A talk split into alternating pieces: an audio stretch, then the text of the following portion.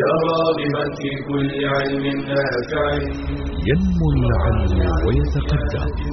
بتقنياته ومجالاته. ومعه نطور أدواتنا في تقديم العلم الشرعي. أكاديمية زاد. زاد أكاديمية ينبوعها صاف. صاف ليروي غلة الظمآن. هذا كتاب الله روح قلوبنا خير الدروس تعلم القرآن. بشرى لنا زاد أكاديمية للعلم كالأزهار في البستان. الحمد لله رب العالمين. أحمده سبحانه وتعالى حمدا كثيرا طيبا مباركا فيه. والصلاة والسلام على سيدنا رسول الله وعلى آله وأصحابه إلى يوم الدين. سبحانك لا علم لنا إلا ما علمتنا إنك أنت العليم الحكيم.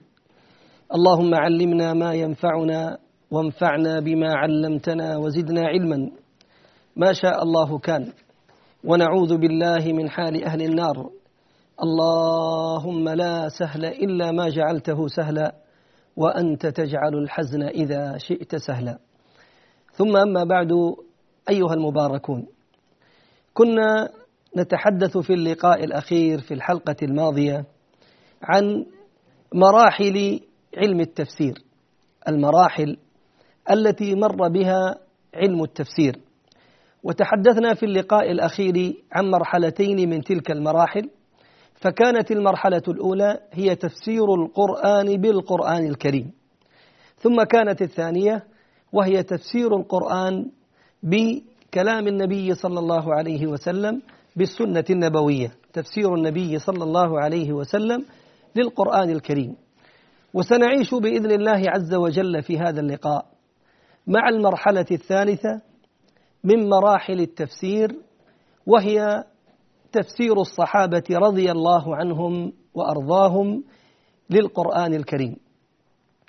أيها المباركون، الصحابي كما حكى أهل العلم هو ذاك الرجل الذي لقي النبي صلى الله عليه وسلم وآمن به ومات على ذلك.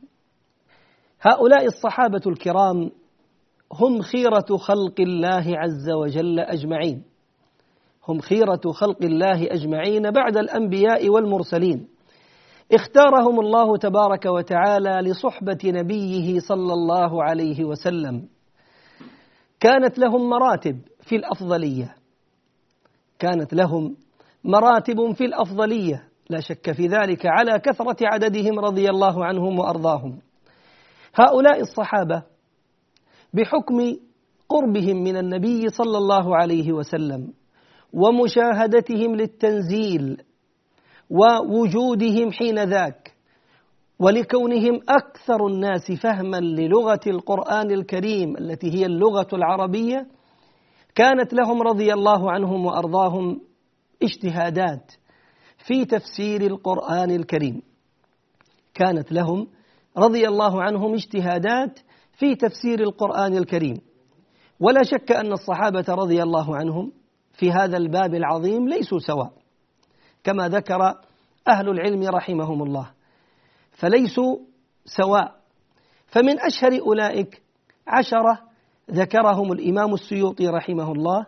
كما في كتاب الإتقان ذكر أن هؤلاء العشرة هم من أبرز الصحابة الذين تحدثوا في تفسير كلام الله تبارك وتعالى.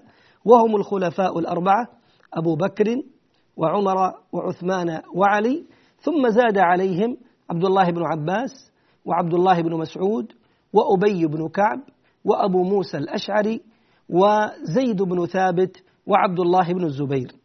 هذا النفر من أصحاب النبي صلى الله عليه وسلم كانوا من أعلم الصحابة بتفسير القرآن الكريم ولهم من النظر والاجتهاد ما ليس لغيرهم في تفسير كلام الله عز وجل. وأيضا نستطيع أن نقول أن هؤلاء العشرة ليسوا سواء أيضا في مسألة تفسير القرآن الكريم. فالناظر مثلا إلى الخلفاء الأربعة أبو بكر وعمر وعثمان وعلي. يجد أن علي رضي الله عنه وأرضاه أكثر هؤلاء الأربعة قولا في التفسير وأكثر الخلفاء الأربعة الذين نقل عنهم تفسير القرآن الكريم هو علي رضي الله عنه وأرضاه. ويرجع ذلك إلى اشتغال أبي بكر وعمر وعثمان بالخلافة بينما أن علي رضي الله عنه وأرضاه تأخر زمن خلافته. هذه الفترة الزمنية التي عاشها أبو بكر وعمر وعثمان استطاع فيها علي رضي الله عنه وأرضاه أن يبسط شيئا من العلم لعدم انشغاله في تلك الفترة الزمنية التي ذكرناها فترة الخلفاء الثلاثة الأول. لعدم انشغاله بأمر الخلافة فتح الله عز وجل عليه وأعطاه من التفسير ما لم يعطي أولئك النفر الثلاثة. ثم انظر مثلا في الجملة.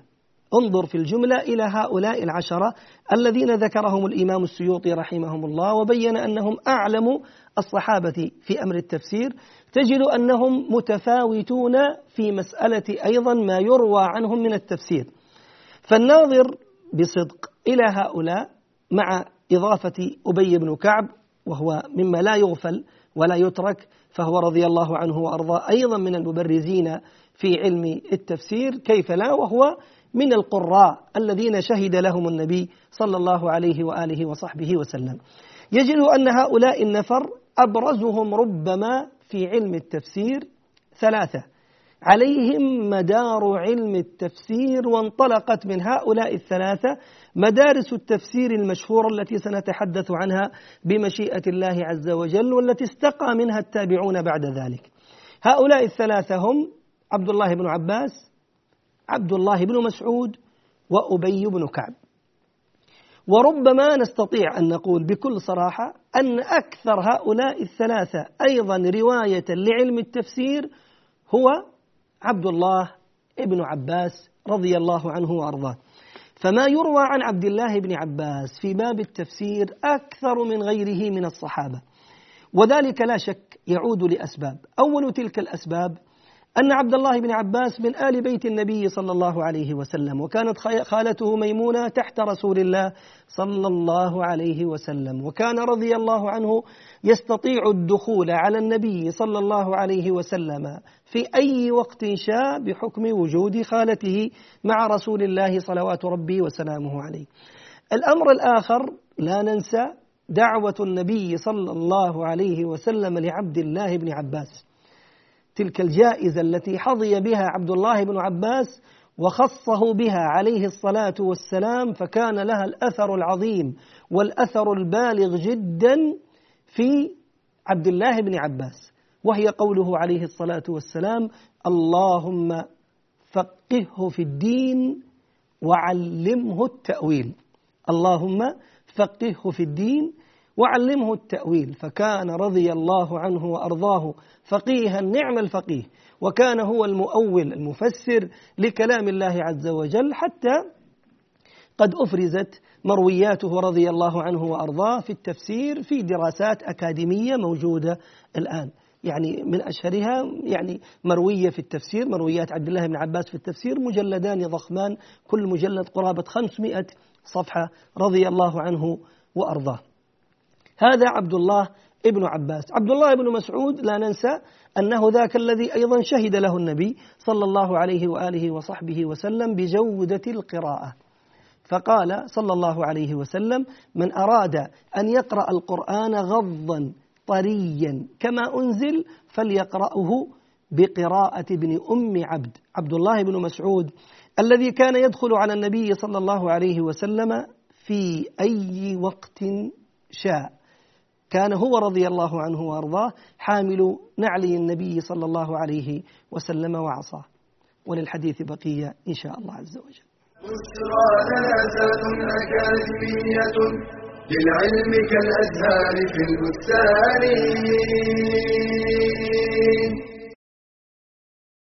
هل تظن العلم وجبة سريعة تجهز وتؤكل في لحظات؟ بل يحتاج طالب العلم إلى صبر طويل قال يحيى بن أبي كثير. لا يستطاع العلم براحة الجسم فيصبر على حضور مجالس العلم ودوراته أو متابعتها عبر الشبكة أو الفضائيات العلمية ويصبر على المراجعة حتى يثبت الحفظ. قال أبو بكر الصبغي عن بعض مسائل العلم كررتها على نفسي ألف مرة حتى تحققتها. ويصبر على السهر في تحصيل العلم فإن في النهار أشغالا. قال بعض الفضلاء متى تبلغ من العلم مبلغا يرضي وأنت تؤثر النوم على الدرس والأكل على القراءة. ويصبر على النصب والتعب في تحصيل العلم قال تعالى في قصة خروج موسى عليه السلام لطلب العلم. فلما جاوزا قال لفتاه آتنا غداءنا لقد لقينا من سفرنا هذا نصبا. ويصبر على إنفاق المال في طلب العلم وشراء الكتب ونحو ذلك. قال إسماعيل بن عياش ورثت من أبي أربعة آلاف دينار. أنفقتها في طلب العلم. فاصبر على طلب العلم حتى تنال طرفا منه. واسأل الله المزيد. قال تعالى وقل رب زدني علما. بشرى لنا أكاديمية للعلم كالأزهار في البستان. أهلا وسهلا بالكرام. كنا نتحدث قبل الفاصل عن عبد الله بن مسعود رضي الله عنه وأرضاه. عبد الله بن مسعود بلغ من إتقانه لعلم التفسير أنه رضي الله عنه وأرضاه كان يقول عن نفسه في علمه بالقرآن الكريم أنه يعلم كل آية في كتاب الله عز وجل أين نزلت ومتى نزلت. وكان يقول لو أنني أعلم أن شخصا غيري هو أعلم بكتاب الله عز وجل تبلغه المطايا لوصلت إليه رضي الله عنه وأرضاه. وأما أبي بن كعب فهو ذاك الذي جاء إليه صلى الله عليه وسلم وأخبره أن الله تبارك وتعالى قد أمره عليه الصلاة والسلام أن يقرأ عليه القرآن أن يقرأ عليه القرآن. فقال أسماني لك ربي يا رسول الله؟ قال نعم حتى بكى رضي الله عنه وأرضاه. فكان هؤلاء الثلاثة ممن برز بروزا رائعا جدا في باب التفسير بل أصبح بعد ذلك كما ذكرنا كل واحد منهم يمثل مدرسة في علم التفسير فهذا عبد الله بن عباس يمثل المدرسة المكية وهذا عبد الله بن مسعود يمثل مدرسة أهل العراق وهذا أبي بن كعب يمثل مدرسة أهل المدينة واستقى من كل واحد من هؤلاء يعني طرف من أهل العلم من التابعين كما سنبينه بمشيئة الله تبارك وتعالى. الصحابة أيها المباركون هم أصدق الناس هم أصدق الناس في طلبهم للحق وأسلمهم من الأهواء وأطهرهم من المخالفة التي تحول بين المرء وبين الصواب الذي يريد كل شخص أن يوفق إليه. الصحابة من الأمور التي استعانوا بها بل هي من توفيق الله أيضا لهم في فهمهم لكلام الله عز وجل. أمور. أولا أنهم قد أرضعوا اللغة العربية وأسرارها. قد أرضعوا اللغة العربية وأسرارها وأنت تعلم وربما مر عليك أن العرب كان من عادتهم إخراج أولادهم إن كانوا في الحاضرة وهذا ما فعل مع النبي صلى الله عليه وسلم. أيضا إلى البوادي لتعلم اللغة العربية من أصولها ومن مواضعها الحقيقية. وكانوا يسيرون على هذا النهج دائما من باب استقاء اللغة من معدنها. أيضا معرفة عادات العرب وقد جاء القرآن الكريم وذكر طرفا من عادات العرب وسطرها في كتابه سبحانه وتبارك وتعالى.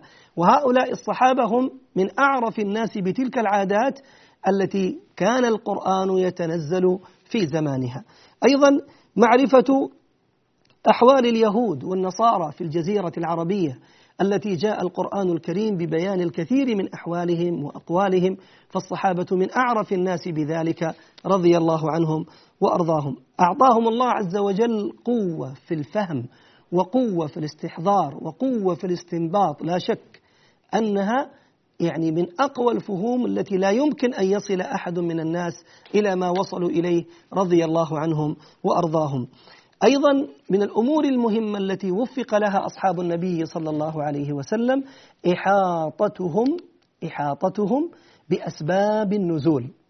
إحاطتهم بأسباب النزول. وكنا قد قررنا وذكرنا ما ذكره أهل العلم وعلى رأسهم وفي مقدمهم شيخ الإسلام بن تيمية أن معرفة أسباب النزول من أهم ما يستطيع به المفسر أن يبين معنى الآية بيانا تاما. فكان الصحابة يعايشون تنزيل القرآن رضي الله عنهم وأرضاهم فيعلمون هذه الآية فيما نزلت ومتى نزلت وكيف نزلت ولهذا وفقوا رضي الله عنهم وأرضاهم في بيان هذا القرآن الكريم وفي إدراك الحق أكثر من غيرهم من الناس. وقد جاء كما ذكرنا الكثير من تفاسير الصحابة لكتاب الله تبارك وتعالى. فخذ مثلا قول الحق تبارك وعز وجل من سورة النساء أو لامستم النساء. ينقل ابن كثير وغيره من أهل العلم عن ابن عباس أن المراد بهذا اللمس في الآية على الصحيح الجماع وليس هو اللمس باليد. فينقل عن عبد الله بن عباس أن المراد به الجماع وأن الجماع هو المعني في هذه الآية. أيضا ينقل عن ابن عباس رضي الله عنه وأرضاه الذي هو حبر الأمة وترجمان القرآن أنه في قوله تعالى من سورة طه يعلم السر وأخفى قال السر ما عملته أنت وأخفى ما قذف الله في قلبك مما لم تعمله. تأمل أخي المبارك وتأملي أختي المباركة إلى عظيم سعة علم الله تبارك وعز وجل. أنه سبحانه وعز وجل يعلم السر وأخفى أي ما هو كذلك أخفى من السر. ومن ذلك قول عبد الله بن مسعود رضي الله عنه وأرضاه في قوله تبارك وتعالى من سورة سبأ حتى إذا فزع عن قلوبهم حتى إذا فزع عن قلوبهم. قال عبد الله بن مسعود إذا حدث أمر عند ذي العرش سمع من دونه من الملائكة صوتا كحجر السلسلة على الصفا فيغشى عليهم فإذا ذهب الفزع عن قلوبهم تنادوا ماذا قال ربكم؟ قال فيقول من شاء. قال الحق وهو العلي الكبير سبحانه وتبارك وتقدس. ومن ذلك أيضا ما أخرجه أبو عبيدة من طريق مجاهد عن ابن عباس رضي الله عنهما قال عبد الله بن عباس يقول كنت لا أدري ما فاطر السماوات والأرض. ما معنى كلمة فاطر؟ وهذا عبد الله بن عباس حبر الأمة وترجمان القرآن يقول كنت لا أدري ما معناها. وهذا يدل على ورعهم رضي الله عنهم وأرضاهم في عدم التقول في كتاب الله عز وجل لما لا يعلمون. قال حتى أتاني أعرابيان يتخاصمان في بئر فقال أحدهما أنا قال أحدهما أنا فطرتها وقال الآخر أنا بدأتها أو كما روي عنهم. وكما ذكرنا ونؤكد على هذا هم ليسوا سواء كما قال مسروق. قال مسروق جالست أصحاب محمد فوجدتهم كالإخاذ. كالإخاذ يعني كالغدير. يقول جلست معهم مع أصحاب النبي صلى الله عليه وسلم فوجدتهم كالغدير. فالإخاذ يروي الرجل والإخاذ يروي الرجلين والإخاذ يروي العشرة. والإخاذ يروي القوم الكثير.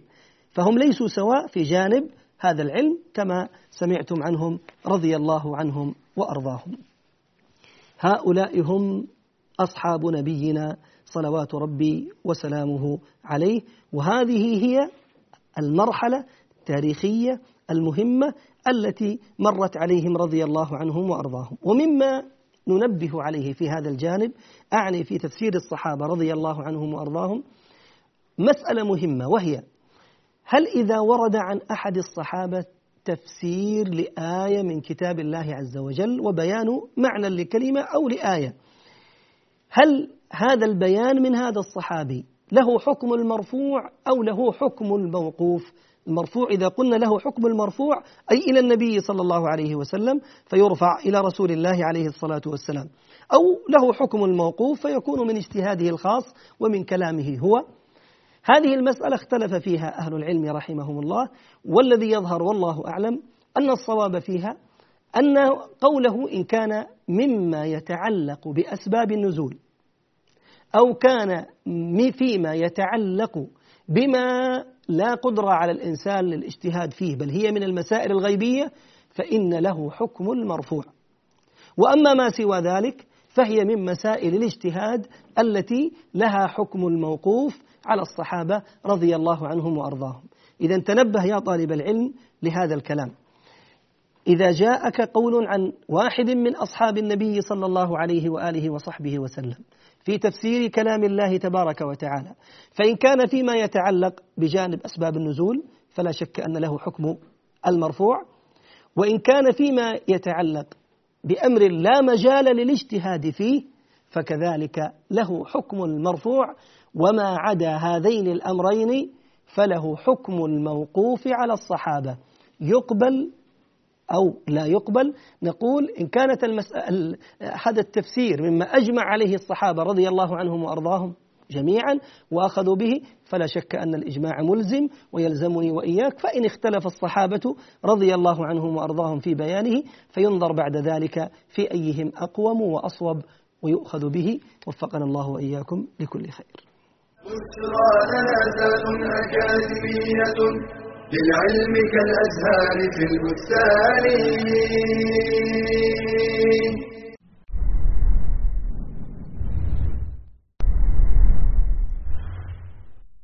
عماد الدين. ثاني أركان الإسلام ومبانيه العظام. أول ما يحاسب عليه العبد يوم القيامة. صلة بين العبد وربه. فضائل سامية وخصال عالية. اجتمعت في عبادة واحدة. إنها الصلاة كما أنها تمحو الخطايا. قال عليه الصلاة والسلام أرأيتم لو أن نهرا بباب أحدكم يغتسل منه كل يوم خمس مرات هل يبقى من درنه شيء؟ قالوا لا يبقى من درنه شيء. قال فذلك مثل الصلوات الخمس يمحو الله بهن الخطايا. وتبعد الإنسان عن الوقوع في المعاصي والمنكرات. قال تعالى إن الصلاة تنهى عن الفحشاء والمنكر. فكيف لعاقل أن يرد كل هذه الهدايا والعطايا ويعرض نفسه لسخط الله وعذابه؟ فقد توعد الله المتهاون في أدائها فقال فخلف من بعدهم خلف أضاعوا الصلاة واتبعوا الشهوات فسوف يلقون غيا. وحين يسأل أهل النار عن سبب دخولهم فيها يكون أول جوابهم قالوا لم نك من المصلين. لذا جعل النبي صلى الله عليه وسلم بين الرجل وبين الكفر ترك الصلاة. قال الإمام ابن القيم رحمه الله لا يختلف المسلمون أن ترك الصلاة المفروضة عمدا من أكبر الكبائر وأن إثمه عند الله أعظم من إثم قتل النفس وأخذ الأموال ومن إثم الزنا والسرقة وشرب الخمر وأنه متعرض لعقوبة الله وسخطه وخزيه في الدنيا والآخرة. فدين بلا صلاة كبيت بلا عماد. فإنها ميزان النجاة وسبيل الفلاح. فاحرص على إقامتها وسلامتها. واتقوا يوما ترجعون فيه إلى الله. ثم توفى كل نفس ما كسبت وهم لا يظلمون.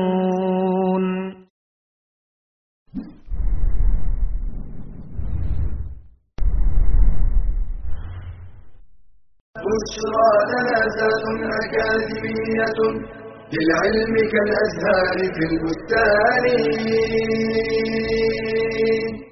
أهلا وسهلا بكم.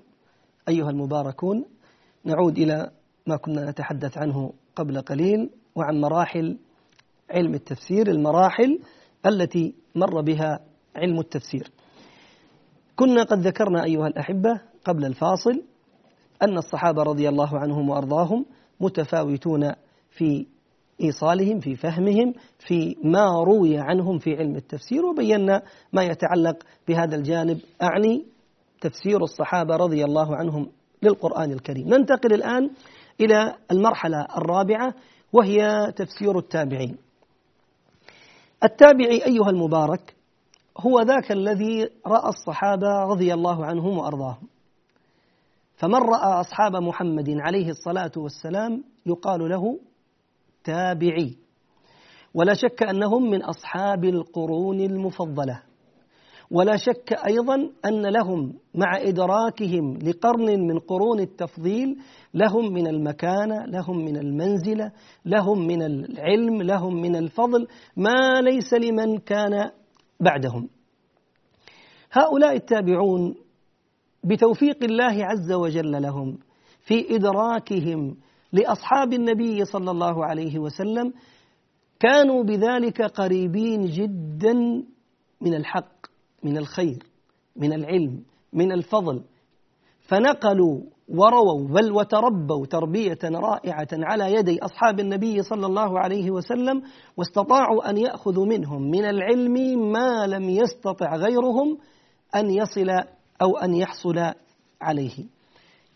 قال ابن تيمية رحمه الله في التابعين وفي حكم قبول تفسيرهم والأخذ به قال إذا أجمعوا يعني التابعين على الشيء فلا يرتاب في كونه حجة. اسمع يا طالب العلم.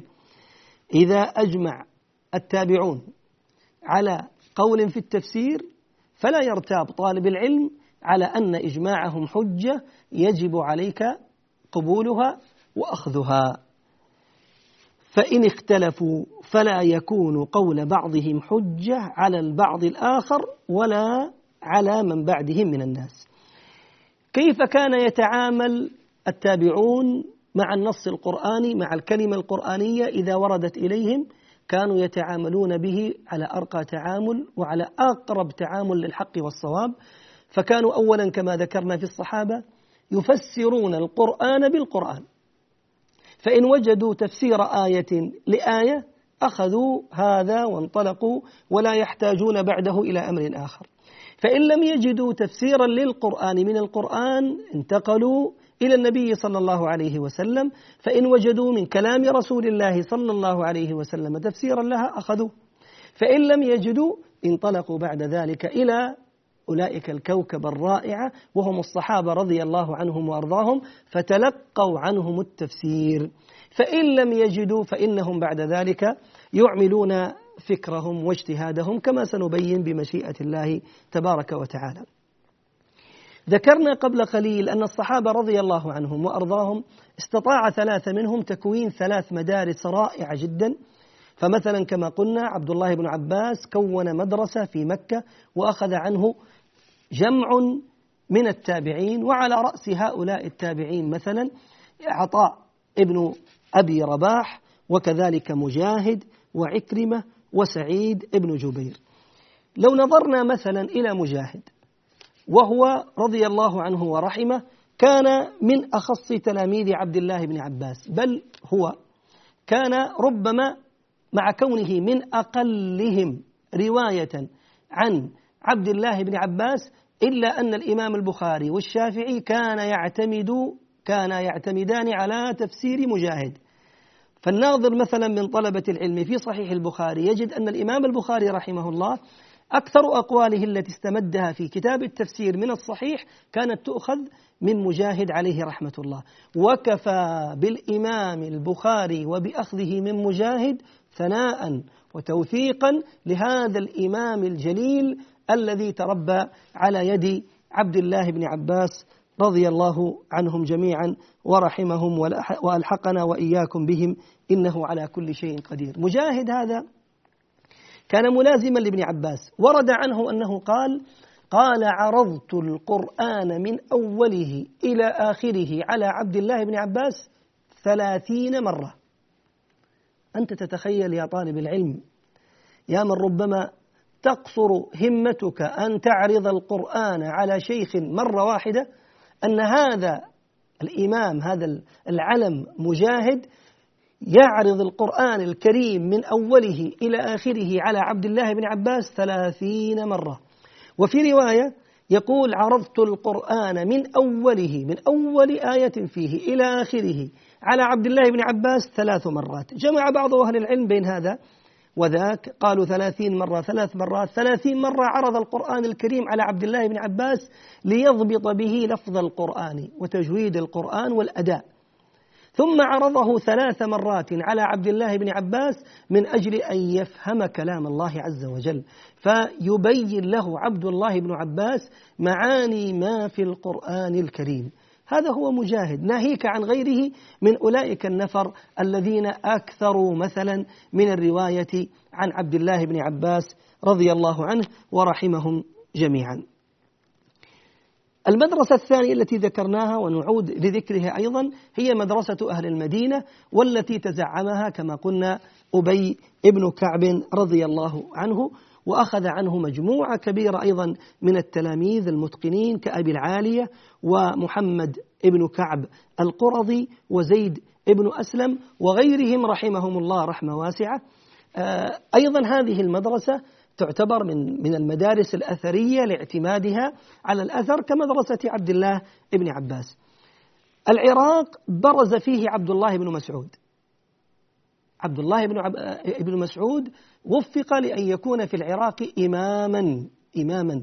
فأخذ عنه طلابه كذلك علم التفسير وأصبحت هناك مدرسة تعرف لعبد الله بن مسعود وله طلاب يتلقون عنه. فبرز من طلاب عبد الله بن عباس عبد الله بن مسعود من التابعين علقمة بن قيس ومسروق والشعبي وقتادة والحسن البصري. كل هؤلاء ممن تلقى علم التفسير عن عبد الله بن مسعود رضي الله عنه ورحمهم جميعا إذا هذه المدرسة أعود وأقول إذا جاءنا التفسير عن التابعين وكانوا قد أجمعوا على قول فيه فإجماعهم حجة وإما أن اختلفوا فليس بحجة اختلافهم على بعضهم ناهيك عمن سيكون عمن سيكون بعدهم. المرحلة الخامسة من مراحل التفسير هي تفسير العلماء بعد ذلك بعد عهد التابعين بدأ علم التفسير ينتشر في الآفاق وبدأ العلماء يبينون وبدأ العلماء يفسرون كلام الله تبارك وتعالى على نفس المنهج السابق الذي مر معنا. ينظرون فإن وجد تفسير للقرآن الكريم من القرآن الكريم أخذوه ولم يتخطوه إلى غيره فإن لم يكن فبسنة رسول الله صلى الله عليه وسلم فإن لم يكن فبأقوال الصحابة فإن لم يكن فينظرون بعد ذلك في أقوال التابعين ثم يعملون اجتهادهم ونظرهم وسنبين بإذن الله عز وجل ضوابط هذا النظر في اللقاءات القادمة بمشيئة الله عز وجل. وأكثر ما وصلنا من كتب التفسير على هذا النحو. فدونوا تفاسيرهم في كتب خاصة. بدأ الأئمة رحمهم الله يعني بتدوين هذه الكتب آه، التي سيأتينا أيضا بإذن الله تعالى طرف لبعضها وكان من أولهم شيخ المفسرين على الإطلاق الإمام أبو جعفر محمد بن جرير الطبري الذي كان تقريبا مولده في بدايات القرن الثالث وكان كتابه من الكتب الزاخرة النافعة التي سنبين بإذن الله عز وجل طرفا منها. جمعوا في هذه الكتب ما روي عن الرسول صلى الله عليه وسلم وعن التابعين وما اجتهدوا فيه هم بأنفسهم. رحمهم الله. أعني المفسرون الذين دونوا في في في الأزمنة المتأخرة بعد أزمنة التابعين كتبهم في التفسير. واشتهر طبعا مجموعة من الكتب في هذا الباب. فاشتهر مثلا كما ذكرنا الإمام محمد بن جرير الطبري والحسين بن مسعود البغوي ومحمد ابن أحمد القرطبي وابن أبي حاتب وابن كثير والسيوطي والشوكاني وغيرهم إلى زماننا. رحم الله الجميع ووفقنا وإياكم لكل خير وأخذ بأيدينا وأيديكم إلى مرضاته. إنه سميع قريب مجيب وإلى لقاء آخر بإذن الله تعالى. والسلام عليكم ورحمة الله وبركاته. تلك العلوم دروسها ميسورة في صرح علم الراسخ الأركان. بشرى لنا بشرى لنا بشرى لنا ذات أكاديمية للعلم كالأزهار في البستان.